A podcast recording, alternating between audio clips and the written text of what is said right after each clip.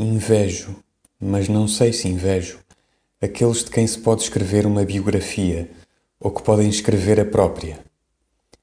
Nestas impressões sem nexo, nem desejo de nexo, narro indiferentemente a minha autobiografia sem factos, a minha história sem vida. São as minhas confissões, e se nelas nada digo, é que nada tenho que dizer. Que há de alguém confessar que valha ou que sirva. O que nos sucedeu, ou sucedeu a toda a gente, ou só a nós. Num caso não é novidade e no outro não é de compreender. Se escrevo o que sinto é porque assim diminuo a febre de sentir. O que confesso não tem importância, pois nada tem importância. Faço paisagens com o que sinto, faço férias das sensações. Compreendo bem as bordadoras por mágoa e as que fazem meia porque há vida.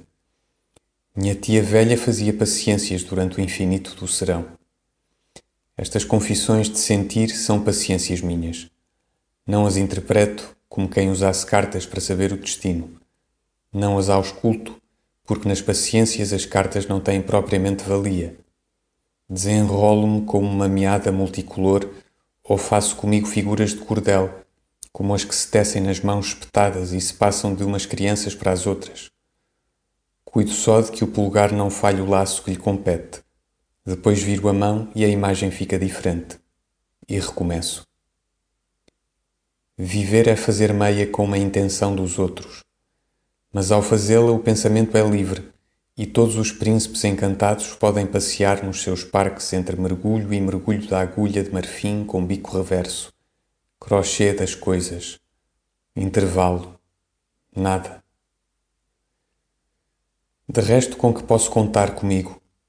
Uma acuidade horrível das sensações e a compreensão profunda de estar sentindo, uma inteligência aguda para me destruir e um poder de sonho sôfrego de me entreter, uma vontade morta e uma reflexão que a embala como a um filho vivo.